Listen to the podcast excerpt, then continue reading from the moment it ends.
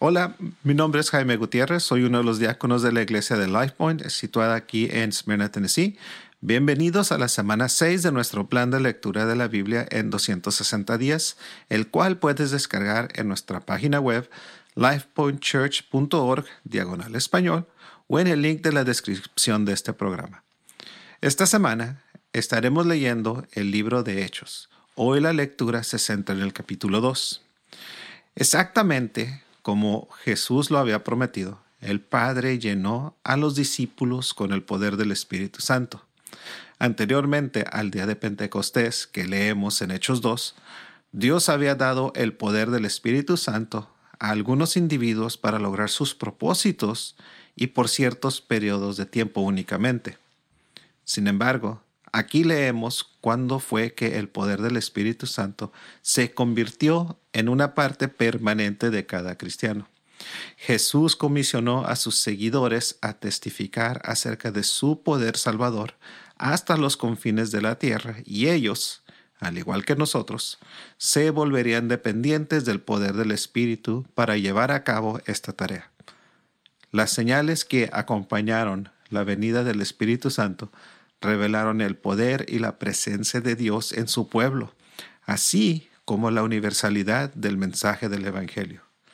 Después de este evento, Pedro predicó un sermón a la multitud en el que relaciona los eventos de ese día con el mensaje del Evangelio. Pedro vinculó el evento de Pentecostés con la profecía del Antiguo Testamento y dio testimonio ocular de la crucifixión y resurrección de Jesús. El sermón de Pedro termina con una pregunta de la multitud que lo escuchaba. La gente preguntó cómo debían de responder ante lo que había pasado ahí. Pedro les indicó que confesaran y se arrepintieran de sus pecados. Y leemos que unos tres mil lo hicieron ese día. El capítulo 2 concluye con una imagen de las acciones de la iglesia en ese tiempo. Vemos ejemplos de unidad, que daban generosamente, que compartían con personas necesitadas, adoraban a Dios, participaban en la cena del Señor con comunión y servían al Señor a través de varios ministerios, lo cual es para nosotros un modelo para el ministerio que la Iglesia continúa hoy. Padre, gracias por tu palabra que nos has dejado y gracias por los ejemplos que vemos de la Iglesia activa y llena del Espíritu Santo.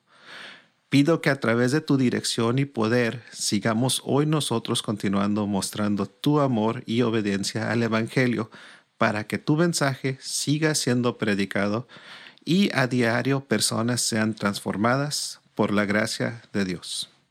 Bueno, gracias por tu atención. Si quieres saber más sobre nuestra iglesia y sobre Jesús, puedes revisar nuestra página web lifepointchurch.org diagonal español para que te enteres de nuestras actividades. Por mi parte, ha sido un placer compartir contigo el día de hoy y ansioso por estar aquí nuevamente. Gracias.